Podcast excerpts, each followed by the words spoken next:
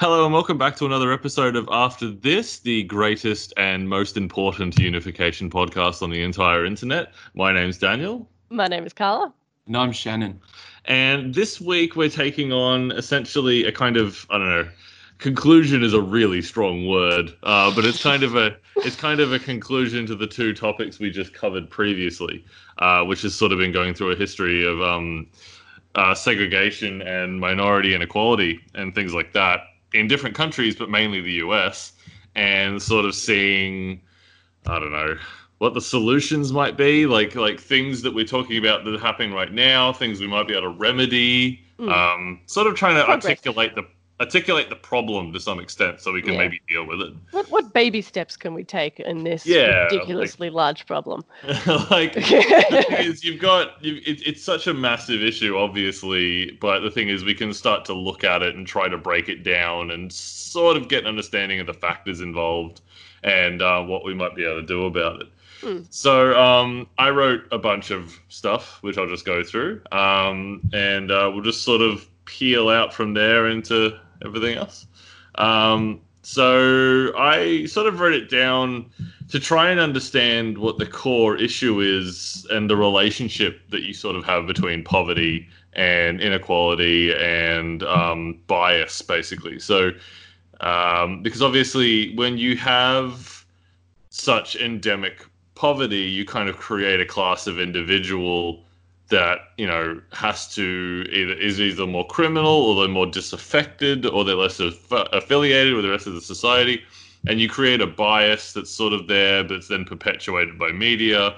And you've got this ingrained problem after a while basically you know people are uh, biased against the people the, the, this minority themselves um, as well as there being an actual physical issue. So even when you're trying to alleviate the problem, people are still biased, mm. um, and so the two things sort of reinforce each other. But I'll just re- I'll just um, read what I wrote down because um, I probably wrote it better than I can say it. Um, which is basically it's a chain of items, as I think one thing leads on to the next in this instance. As I take the example that the primary instigator of crime and detachment is disaffection and poverty, which is a lack of connection to society and a lack of the means to survive within it. Because basically, it's not just about being poor, it's also about being alienated from the society that you're in. Because mm. those two things often go together, but don't always go together. Um, because what you do have is you have societies sometimes where they're really. Um, I don't know what you might call it. Uh, like the older the older thing that they had where there was this sort of a place for poor people still in some societies and maybe you don't really see it as much anymore but like that relationship that you maybe used to have between poor people and like churches and community organizations and the rest of society where there was kind of a way for people to navigate it to some extent um, and people were seen as you know uh, not inferior, but maybe unlucky.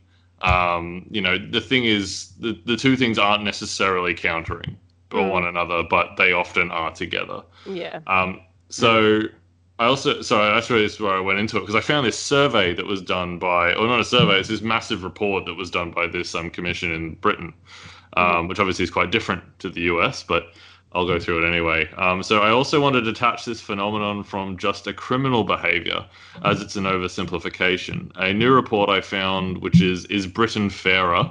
The Equality and Human Rights Commission 2018, uh, showed that there hasn't so sorry, there wasn't a direct and simple correlation between poverty and crime.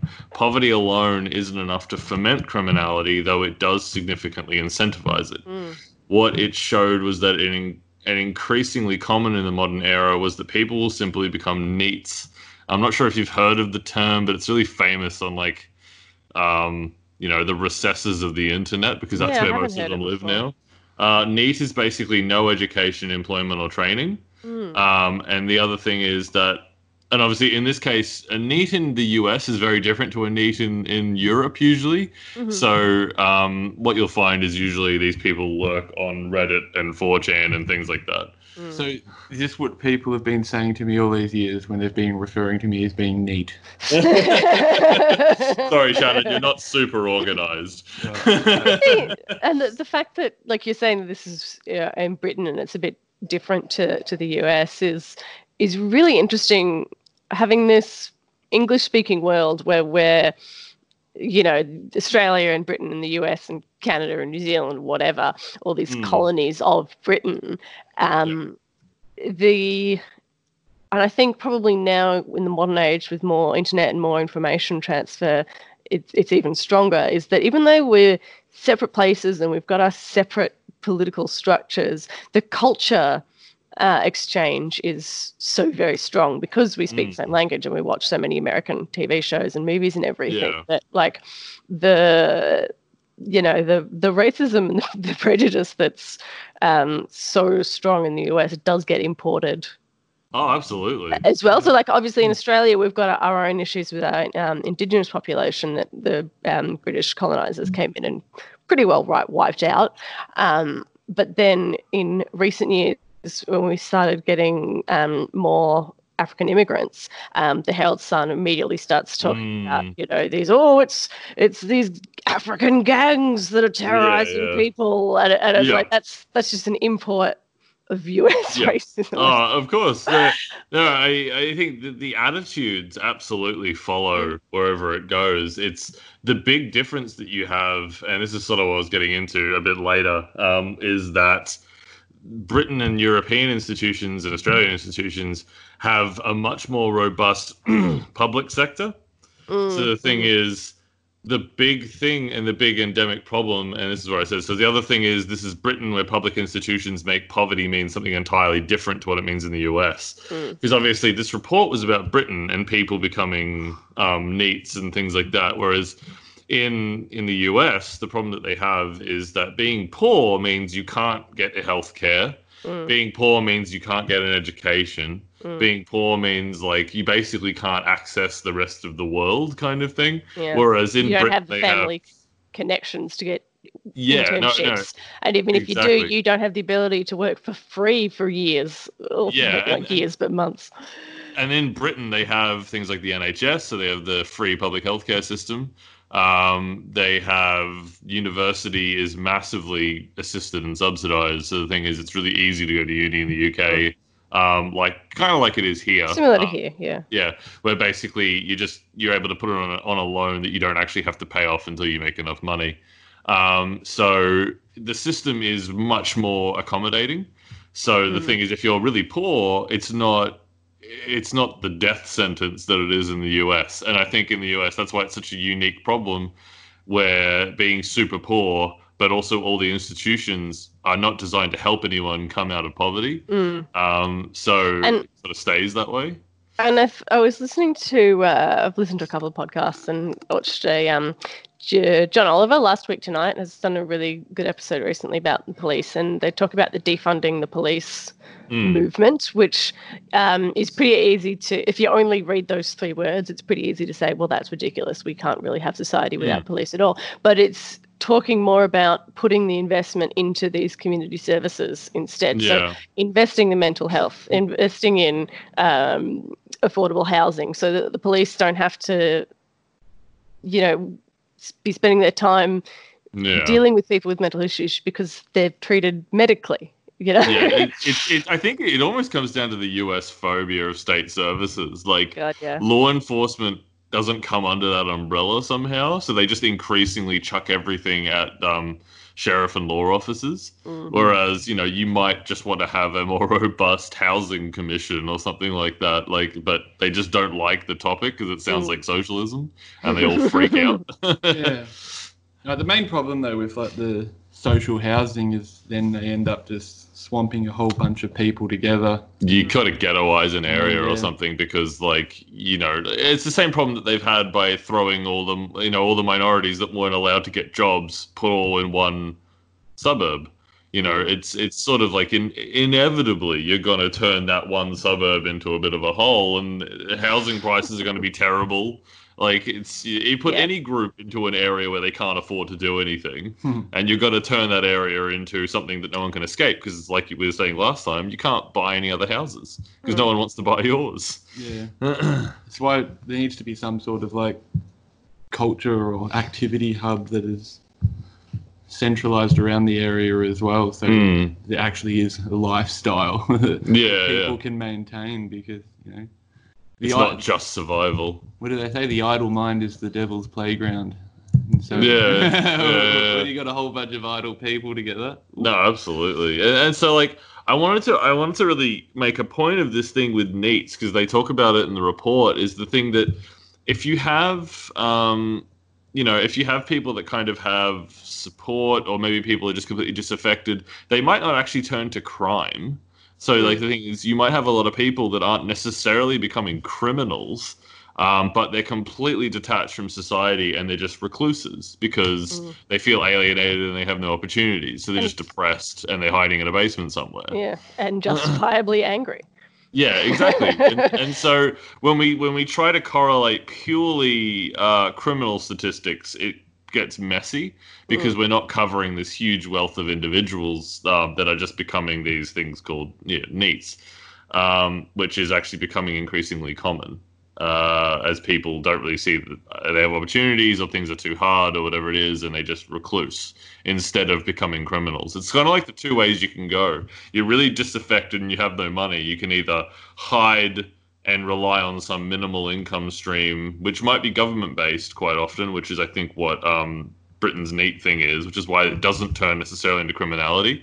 Whereas in the US, Oh, yeah. those people hide and become criminals because they can't get money. Yeah. um, yeah, it's it's an interesting correlation. It's just like why p- people complain about, um, you know, uh, dole payments in Australia. You're like, well, let's take the money away from them and see what happens. and you'll have the US version instead. Yeah.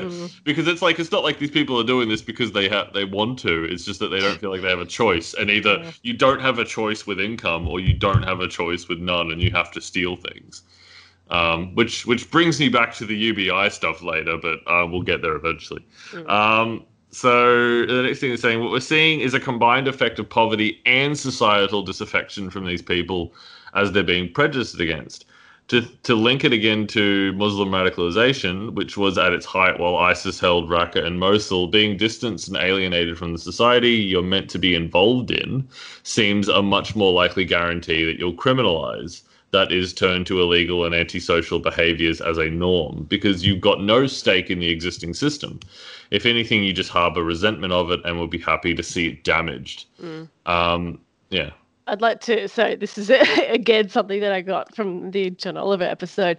Um, but there's a woman called Kimberly Jones. Carla uh, gets all of her information from the John Oliver show. Just pretty so much. I mean, she actually doesn't exist outside of the show.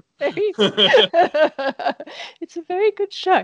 Um, anyway, uh, so yeah, um, a woman named Kimberly Jones, and if you just look her up on YouTube, you'll see uh, a lot of hits for the the speech that that um, John Oliver played, uh, and it's just it's so incredibly. She's so eloquent and so angry, and really kind of justifiably and really kind of explaining in a, a really clear and extremely engaging way Mm. why there's this disconnect. Um, so I'd highly recommend everyone go and look that up on YouTube. Kimberly Mm. Jones.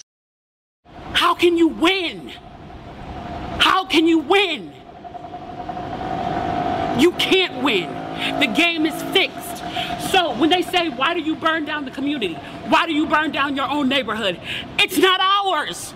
We don't own anything. We don't own anything. There is, Trevor Noah said it so beautifully last night. There's a social contract that we all have. That if you steal or if I steal, then the person who is the authority comes in and they fix the situation. But the person who fixes the situation is killing us. So the social contract is broken. And if the social contract is broken, why the fuck do I give a shit about burning the fucking Football Hall of Fame, about burning a fucking Target? You broke the contract when you killed us in the streets and didn't give a fuck. You broke the contract when for 400 years we played your game and built your wealth. You broke the contract when we built our wealth again on our own by our bootstraps in Tulsa and you dropped bombs on us. When we built it in Rosewood and you came in and you slaughtered us. You broke the contract, so fuck your target. Fuck your Hall of Fame. As far as I'm concerned, they could burn this bitch to the ground. And it still wouldn't be enough. And they are lucky that what black people are looking for is equality and not revenge.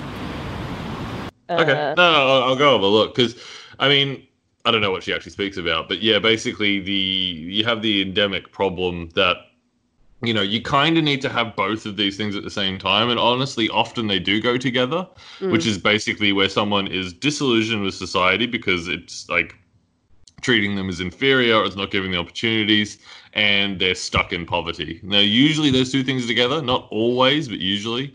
Um, and then when you kind of have those two things together, you have people who just feel like, what's the point? Why, do, why would I honor this society with effort and respect when I'm being put in this position and have no way of getting out?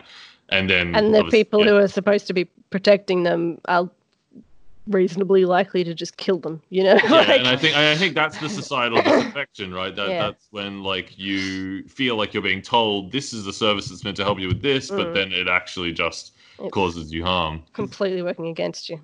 and it's just like a lack of um, recognition of the importance that culture plays on their life, Mm. and a lot of the support in that these days just doesn't recognize that culture, Mm. and uh, yeah, because it because it's not being provided, they just don't have like that sustained connection to life, their world, their understanding and belief. When Yeah. you take that away from someone, you end up with like an, an empty husk. Yeah, exactly. And I think I think that's what often and again, that's the European thing that creates the NEETs.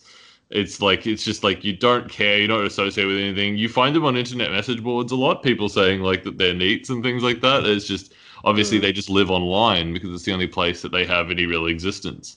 Um, and then offline um, is obviously the real world where people are making money and getting jobs and stuff like that. But like, if you can't get into any of that, or you Mm. can't afford healthcare and you have health issues or something, maybe you just you recluse and recluse. Mm. And this is the price of honestly I, I, to link it to it. This is the price of free market economies, like where you have no controls. Is that people that don't really see a way out are just going to detach from it. They're going to not involve themselves with it because it just doesn't seem fair. Um, I think that like the, talking like that is is a little bit putting the onus on the people who are being repressed by the system. It's the system is Hmm. what's rejecting them, not the other way around. yes, Yeah. Or like Oh, no, that, that's it's- what comes sort of- first. uh, it's sort of the way that people yeah exactly and it's just sort of the way that people see it from um, from the perspective of the society that basically they've said no to it and we're like oh surprise but the thing is you know it's about saying what has happened up to this point that is causing them to say no so yes you're right but it's it's more this is how the rest of society sees it because they're surprised and they didn't see it coming um, that yeah, these people just break um, under the pressure, and obviously that was a like, big thing. you are terrible highlight. and you are bad. And why are you rejecting it? Yeah, exactly, and that's a big part of what actually drove the radicalization of Islam for a while, while they were getting Western kids to do things. Um, which was basically they'd find the kids who'd just been alienated and picked on and were stuck in a poverty cycle and everything else, just like these people, and poke them and poke them until they start doing something and getting angry enough to do something because someone said that they cared about them. Mm. Um, uh, so the question, okay, so the question then becomes: so how do we integrate people into a whole so they don't feel alienated from one another? While we obviously, well, we can obviously make sure the rules and regulations are dealing with people equally. How do we socially integrate everyone together to be on a more equal footing? This is where we come full circle back to poverty, as it seems clear that without equal income and wealth opportunities, it's very hard to enjoy the same activities, buy the same houses, and do the same things. Without that common experience, it's difficult to make any group feel a sense of commonality. And this is sort of this this is something I was just hammering on in my in when I was thinking about when I was reading this is just that if you don't have money and the rest of the society kind of does, they're all going to do certain hobbies, certain things, certain interests, certain stuff, and you're not going to be able to do any of it. You're just going to inherently feel left out of society itself because you just don't have the money to buy the things that everyone keeps saying are important and fun. Mm. I think culture plays a huge part as well. And I guess that's kind mm-hmm. of linked to poverty, but it's the way that. Uh, what am I trying to say here?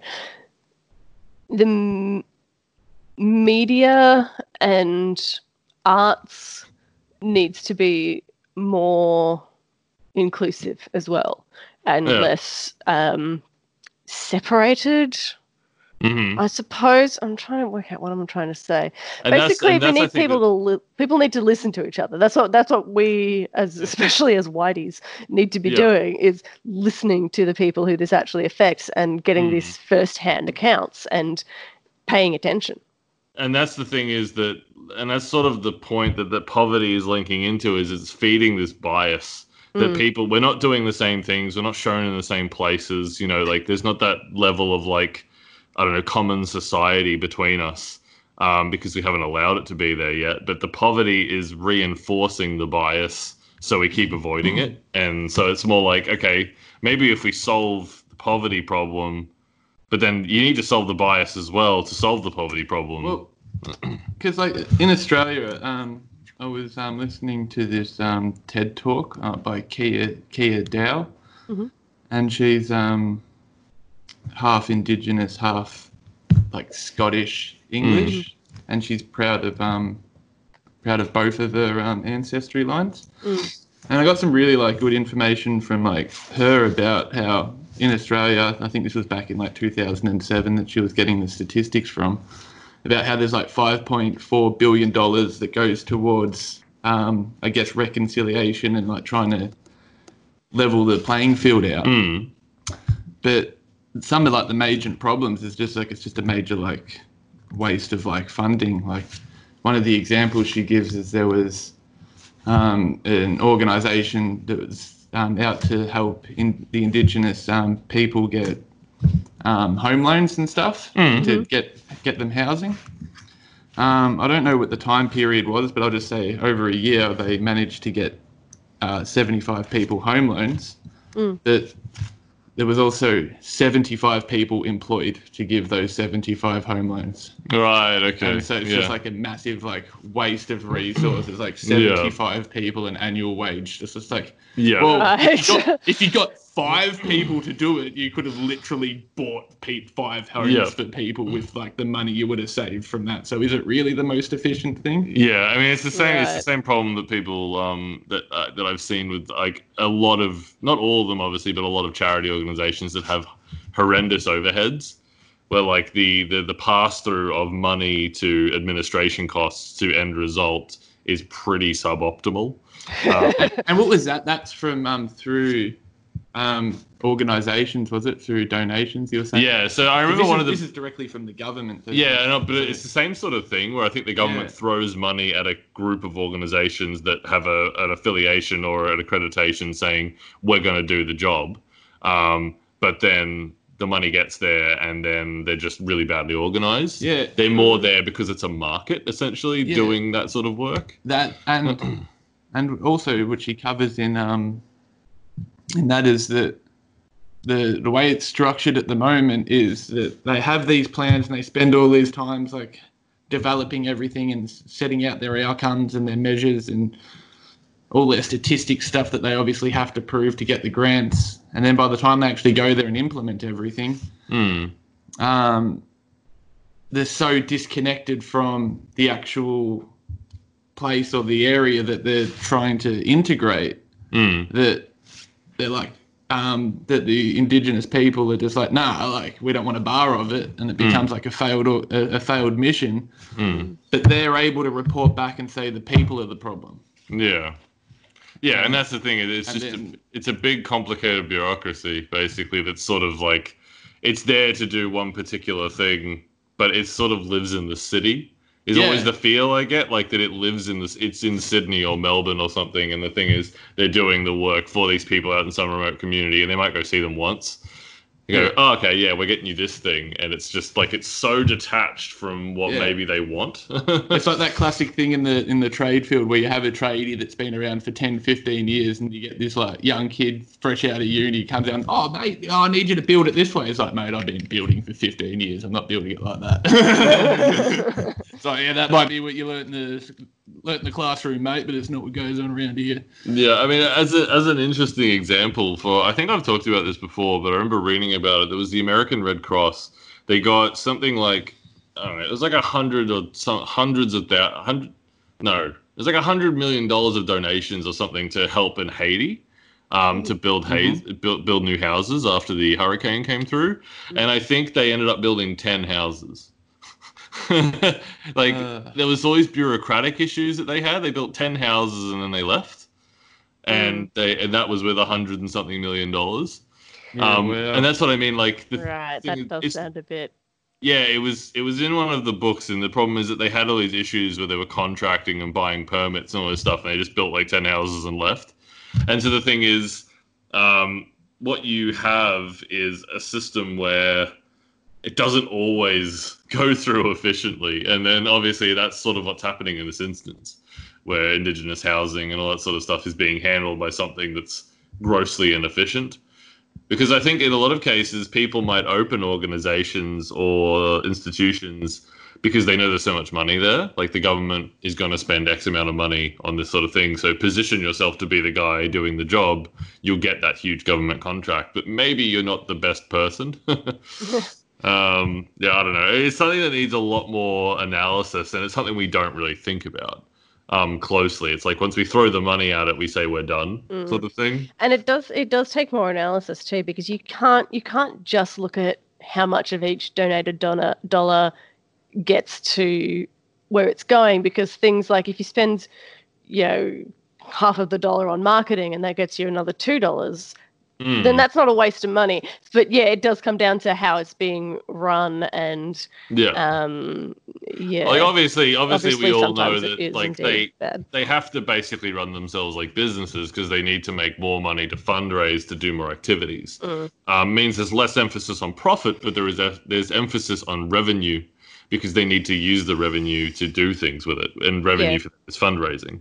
So and then you're looking at like s- staffing like if you're trying to be staffed with volunteers to keep the overheads low they are you know working a couple of hours a week this is a lot of people are not really working together because it's no one's top priority whereas if Mm. you go and you get someone who really knows how to run these things and gets them going and it you Yeah. pay them 200 grand a I year mean- and like well that sounds really bad but are they you know well, worth it maybe I know. yeah and- and i think that's the thing is like you have to you have to kind of acknowledge the inherent weaknesses of a charity structure because Mm. it has all these things it has to work with um, so in the instance that you're doing something like a big project like trying to secure like in this instance home loans or you're trying to build houses in some other place maybe the best thing isn't to go through a charity you know, or get the or pay the charity but have it on the condition that they pay people that will actually do like a proper project, you know, with full Yeah. timers and everything else. Like, it's I think I think there's a messy thing going on there where obviously yes, charities have challenges, but then they don't. I think maybe do the smartest thing with the money um, to get other people maybe Yeah. to do the work. But then maybe when they do that, they have to pay huge amounts of um, fees. And then they don't get anything done anyway. So the whole thing is, and this is why I'm a world federalist. dealing with other jurisdictions and other countries and getting things paid for over there through charity dollars is so inefficient when we Yeah. could just organize it ourselves. I, I'm gonna I'm gonna use this as like anecdotal evidence to say absolute power corrupts absolutely because it's almost like the charity organization is there because they don't trust the other place to do with the money what Yeah. they're supposed to do or want to do. Mm. Hey, let- let's give you money to build all these things, but like that sounds Yeah. like the logical thing to do. But why is there a charity organization? Obviously, because Yeah. they're like, oh, we must do it ourselves. Oh, yeah. Yeah, this, this whole episode is about how the the system is failing a huge group of people. So yeah. And that's and that's the whole point, right? Is the fact making that of the whole like, thing one system. like like if you had you wouldn't have to deal with the gross inefficiencies of charity hmm. like internationalism because they have huge challenges getting anything done in another country. It's like all the famous things that happened with develop the development funds for um, Iraq when um, America was putting all the reconstruction funds in, and it was something like twenty percent of it or something actually got into Iraq to do something because all the rest all the rest got taken out because it had to make its way through all these different contracting organizations that had all these international things and all these different things in play. And it got really complicated. And then when the money finally got there, 80% of it had gone because of fees. Um, and so the thing is, if you just had one system, you just move the funds there. It's all one economy, right? it's just ah the gross inefficiencies that we deal with every day, and this is just like every time any major global issue comes up that we haven't been able to solve yet, I can always look at like a, a unified structure and see how it would be so much easier to fix. And it's oh, it's so horrible reading about the complexities of international charity and how much has to like how much goes wrong. Like people fundraise for these concepts and these ideas and they're like we're going to solve this problem and this problem. We're going to give these people this money. But inevitably because of the way international finance works you end up losing most of that money or it doesn't do what you need it to or you don't have any control over the people giving out the money at the other end or you know something like that. Something bad happens. So like it's like it's not that it's, it's better than nothing. It's just it's so inefficient and it's so sad to see when we're trying to do our best with it. Um, so basically, I mean, the last point I was making there with the common experience is basically just that without uh, without a society where you can all sort of afford to do the same things and have the time to do the same things and are given the same kind of opportunities, like uh, work wise, recreationally, everything else, you can't really form an integrated society. Um, because they're going to have two different societies. Because I can afford to, and I am made to live like this, and you can afford, and I'm made to live like that. Um, so the thing is, we need, and that's why again I keep hammering on this idea of focusing on the poverty problem as kind of a solution to the disaffection as well, because you can kind of be a part of society. But then, if people are also still going to be super racist for whatever reason, then uh, man, and what can you do? Like, that's that's, But I mean, the I point think- you can't challenge. I think the stuff that's super racist is much more easy to deal with. It's it's the subconscious biases and Yes. the um, the long history Mm. um, that are the more difficult problems. Like if someone's sitting there in a KKK hood, it's very easy to say "fuck that guy" and everyone agrees. but Yeah. it's yeah, Yeah. it's the but it's the guy the who's fifty percent less likely to call you back over a job. Yeah, yeah, you know, or, won't or, say you know, anything having- or whatever, but yeah. you know the one thing that I've I've seen a lot about is is, is hairstyles that are considered professional, and it's like well any any natural hair is for um, African Americans is considered to be not professional, and no one's thinking hmm. that. Well, some people probably are, but people are more more thinking that subconsciously rather than consciously. Yeah. It's so difficult. Yeah, yeah, no, absolutely. No, it's it's it's all the little tiny hmm. things, and I think, and that's why I think if you had, you know, people there, if you had them involved with, because they had the money to do it. Obviously, again, we're coming back to this issue. If they hmm. had the money to be involved with things all over the place from a young age, it would just, I think, be seen as different rather than like a different culture. They're Mm. just like a different member. It's like you know the ginger kid or whatever. You know, it's like it's like it's not a big thing. It's just you maybe remark on it because ginger looks different because I got paler skin and freckles and stuff. it's like and no soul, but thank you South Park. But like, like it's it's just a it's just a difference. Whereas yeah, it's not a yeah, like minority culture is kind of seen as an entirely different culture, which is a totally different thing. And I think if they had the money to join in, you would grow up just thinking it's just a difference. And I think we're seeing more of that now.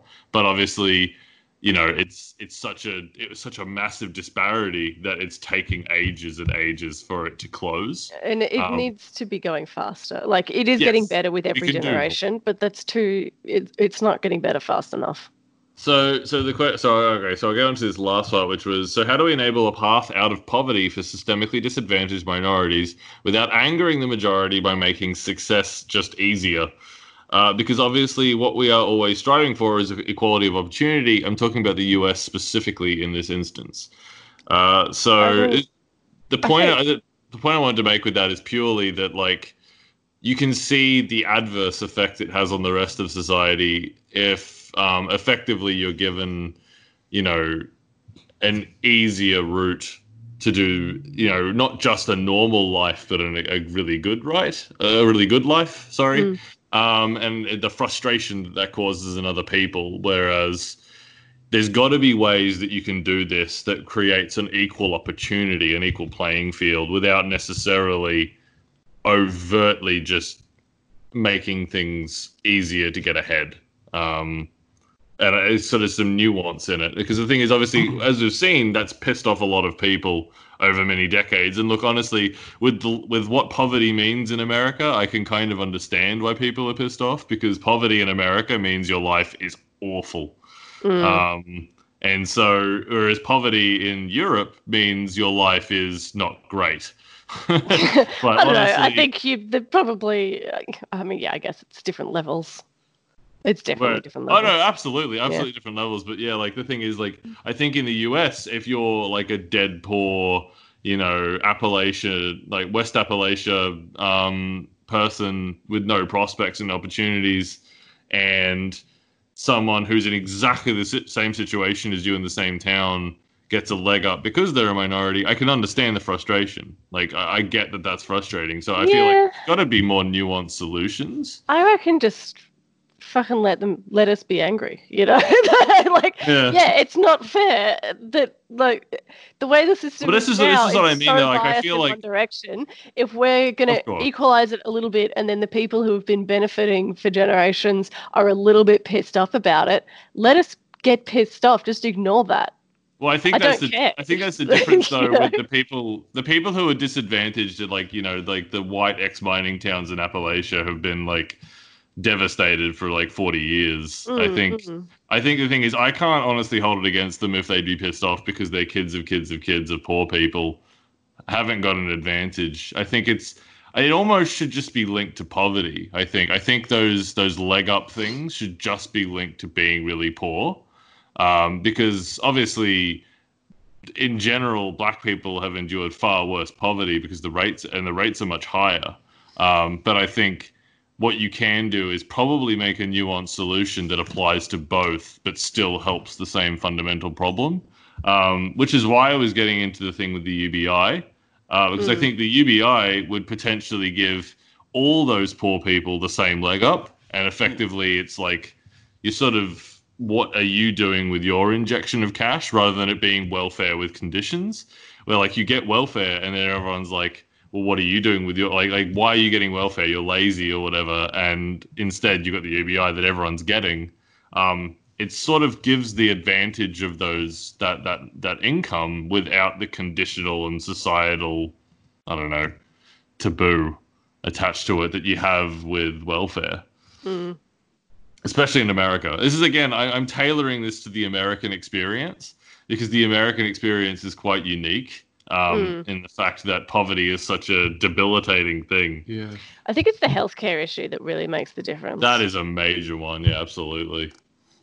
I think not being able to pay for like anything healthcare related. Especially considering like there's schemes in America to commit low level crime. So Mm. if you need healthcare, you can go in for Mm. three to six months, and while you're in prison, you'll receive your It's so messed receive up. your treatment. So there's like Yeah, tactics to get the right sentence. So you're not in there for Mm. too long, but you get the you get the treatment you need. Oh, it's so messed up. And that's the, and that's the problem that the, like poverty is making people nuts in America, and that because it's so desperate the situation. Um, you know, you can't afford to save your own existence because there is no pub- no robust public healthcare system.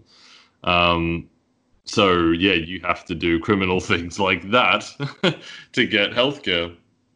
Um, yeah, no, and then so the second one I had was, and I don't know if this has ever been talked about before, it's just an idea I had because I'm just throwing some things out, which is basically if you develop the poor minority disadvantaged areas uh, by buying the property up, but buying it up at like full price, you know, like full price for maybe, uh, sorry, not full price, higher price than you would normally get. So then what you could basically go is, you know, you go to something like, I don't know, as a, as a stereotypical example, you got like Compton, for instance, right? And you go through and you, it would be extremely expensive, but you'd buy out all the housing and give them above market value so they could buy somewhere else in Los Angeles. Um, or somewhere else in the state even because Los Angeles is really expensive you could go out to another another smaller town and get a really nice house. What you're kind of doing is just like cleaning out these areas so like you don't have this concentration of poverty and instead you give them all this cash injection and say go buy a house somewhere else. Then you also turn the house the area sort of becomes less poverty stricken so that it's going to be less crime, you know, crime related, and you get all these people thrown into all these different areas, where they then integrate into new suburbs or new towns or something like that, um, and sort of finally get rid of this like remnant of 1950s and 1960s segregation. and also Yeah. give them like financial support and like an incentive to save money as well, and not just go out and spend Yeah. it all. And I mean, because I I think because part of the big issue is that they can't afford to buy anywhere else, and no one wants to buy their houses. So why don't you try and do like a big government ince- a government program where you buy all the houses mm-hmm. and redevelop the but area? Daniel, I I've had they- to. Sorry, Carla, go. no, you go, Sean. I was going to say, but Daniel, I've worked hard for everything that I have, and I do not like giving out these free hand me outs for people that don't work as hard as I. That's that is that is, that is not that is not equality. no, no, and, and Yeah, that's mix- that's the line we have to toe, isn't it? We have to like try and be light, but still solve the problem. Yeah.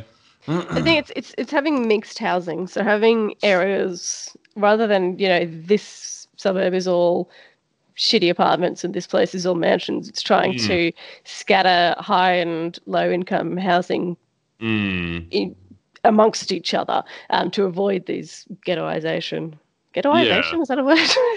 Yeah, no, no, it is, That- and that's, that's why I that's think why it's- it's de-ghettoized because you know, the thing De-ghettoize. That's the word I'm looking for. I So think it's yeah, try to mix things around and you know uh, just making things a bit reducing the gap between Yeah. wealthy and poor. Well, the thing But is, the- when when you reduce cons, because is in one of the. Sorry, Shane, you say your bit, and then I'll I was going to say, but then you'll end up with like the three-story house, and then like the rich people go, "Yeah, let's look at all the look at all the plebs. We are we are the king of the plebs here." Apparently,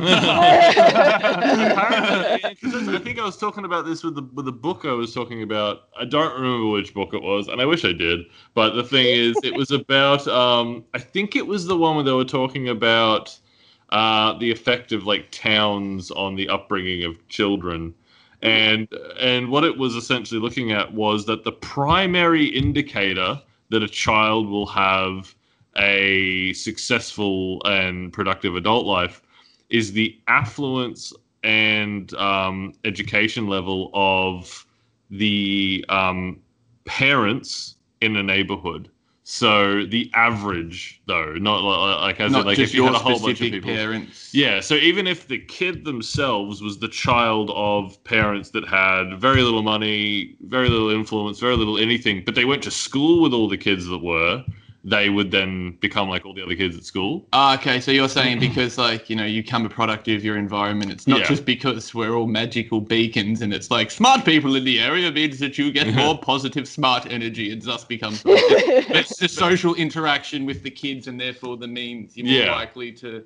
Yeah, that but makes but sense. apparently your own parents aren't really the key indicator, even though that is one of them it is an influence. Apparently, the big thing, the most, the biggest correlation was the average of all the other parents of the community you were in. oh, Yeah, Um, I, I can I can definitely confirm that with Because the- educated parents. because I mean, I mean, the thing is that all the other parents, they're going to be the ones that you see all the time. They're going to be the ones at the soccer club or the church or the whatever the hell it is, school stuff, whatever it is. Like they're, they're going to be like participating and involved in all these little things all over the place.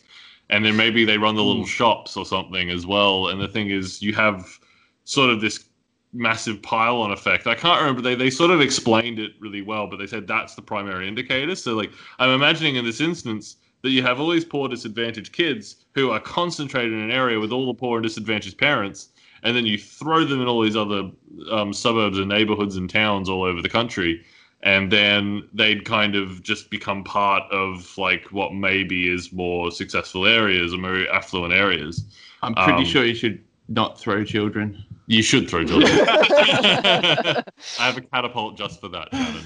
Um, Catapult. but yeah, and I, I breaking breaking up these intense concentrations like that we've just got left over from segregation days that are just sort of perpetuating that like I think they're developing, but they're making it so much slower than it needs to be. Um, than if you had something where you could sort of break it up and get people involved in different areas.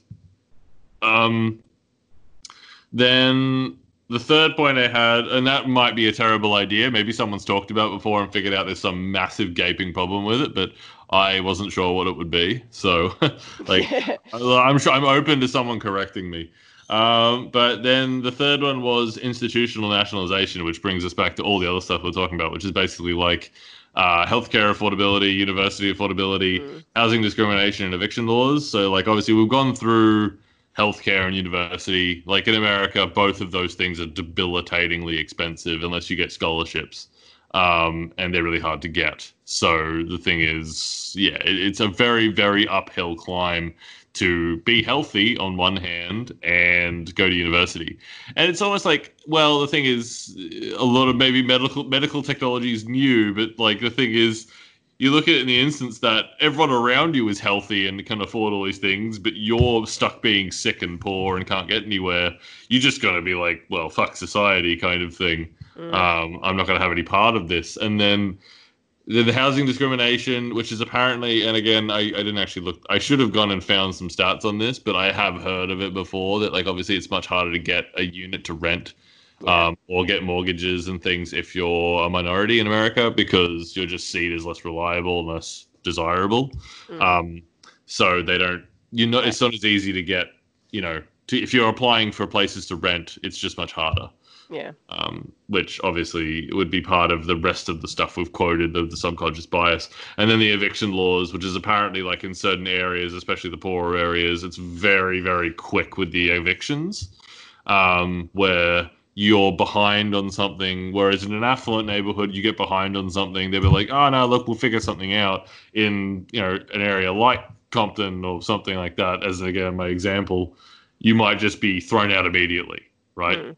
Like you just no no choice. The You're late for one that you're day. gonna- Yeah, you're thrown out in a week, kind of thing. Like that kind of thing puts people constantly on the edge of terror and homelessness. And you combine it with the medical bills and everything else, and it's just like you're in this constant position of terror and fear, and like the system is really making it like you can't slip up even slightly. Really rigged. Yeah, it- it's Yeah. basically you're playing on ultra mega hard mode, and like it just sounds like it's a it's shit. Um, so then the last little, bl- I just I'll finish the parts I have, and then we can just ramble. Um, so the thing is, in a country of free market sovereign values, the greatest disadvantage obviously belongs to those with the least income.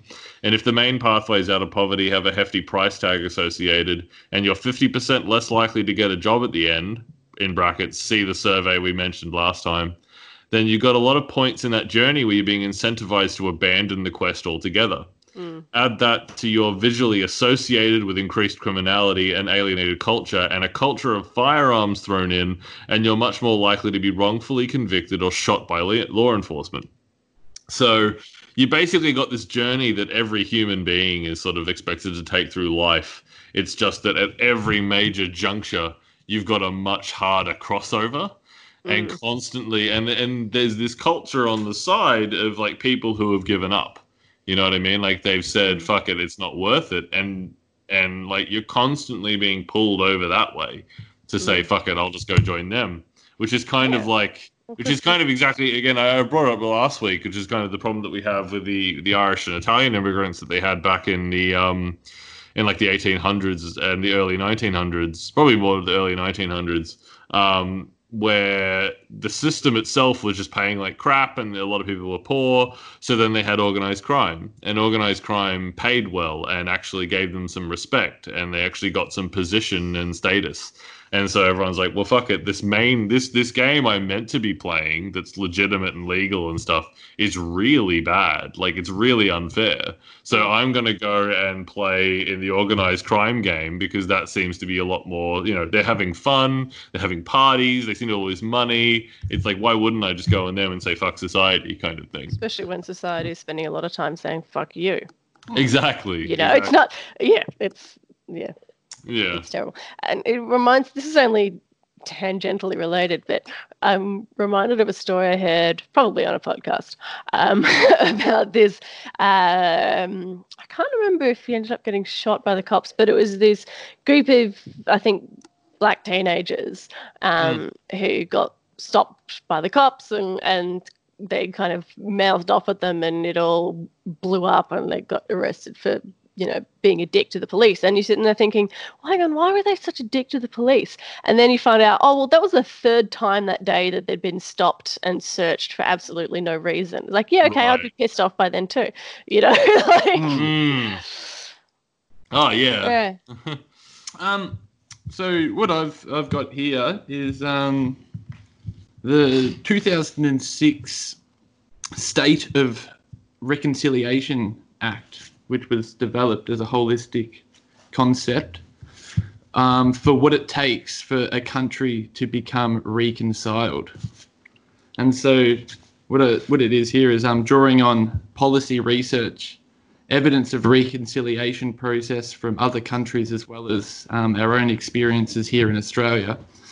A framework for atri- achieving our vision of a just, equitable, and reconciled nation was developed, resulting in five dimensions of reconciliation as the framework and yardstick by which we measure our success.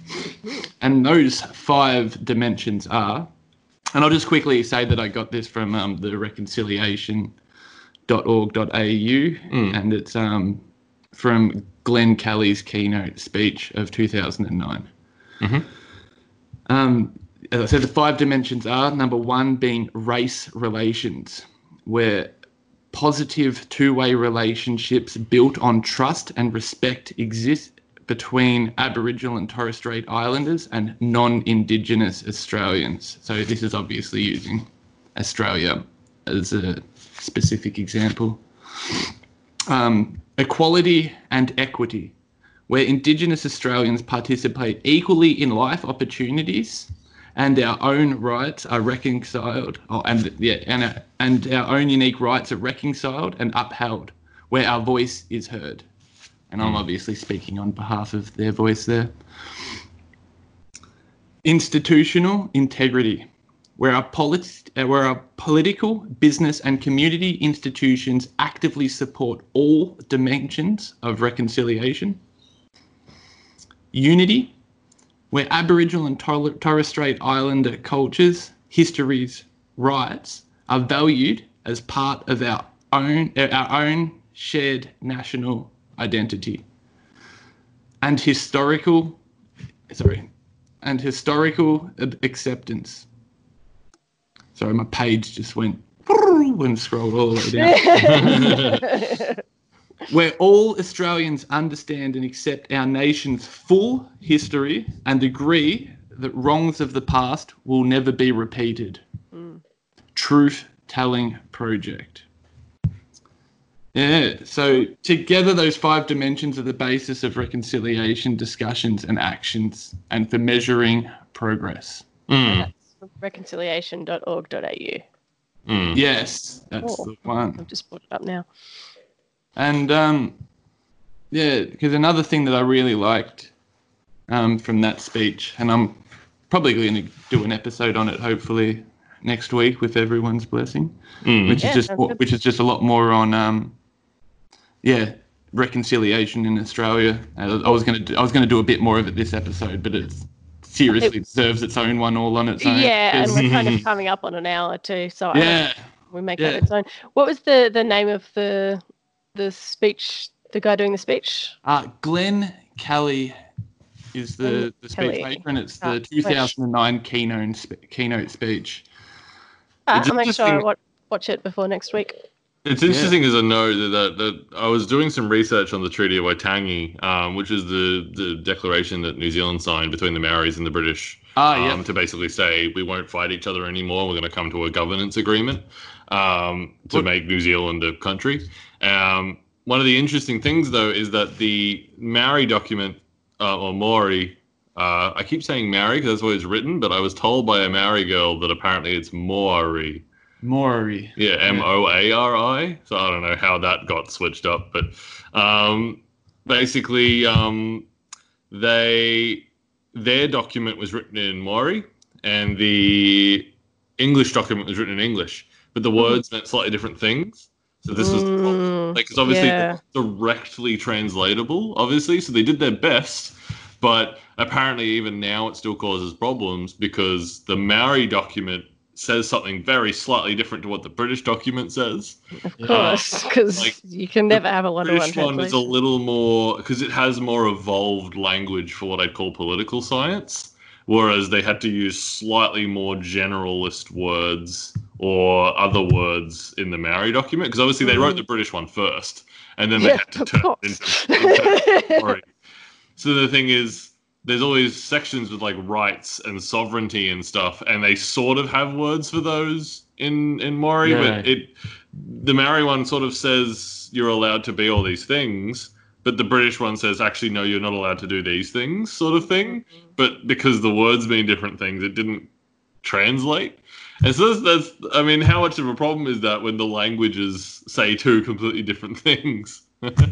it's just oh man. Apparently, it's still causing massive issues. I, it'd be fun to actually talk about that as like a classic example of sort of the problems of communication with like you know massive constitutional agreements because obviously we're going to probably run into similar issues with what we're trying to do Mm. where like something that i say might sound slightly different to how it sounds in the other language and it might sound better or worse Mm, um, yeah yeah it's an interesting point though yeah. Yeah. um, well that's my ramble done Yeah. yeah. Well, well, uh, my ramble turns into another episode, so I'll just save my rambling for then. oh you're just getting and more And I think I've done plenty of rambling in between yours, so um, it was perfect. uh, well, I think yeah, that's the very, episode. Very yeah, good job, everyone. Um, in that case, I will let you all go free. Um, I have been Daniel. I've been Carla. I am still meditating, Shannon. Still meditating, Oh. Shannon. Oh. mm.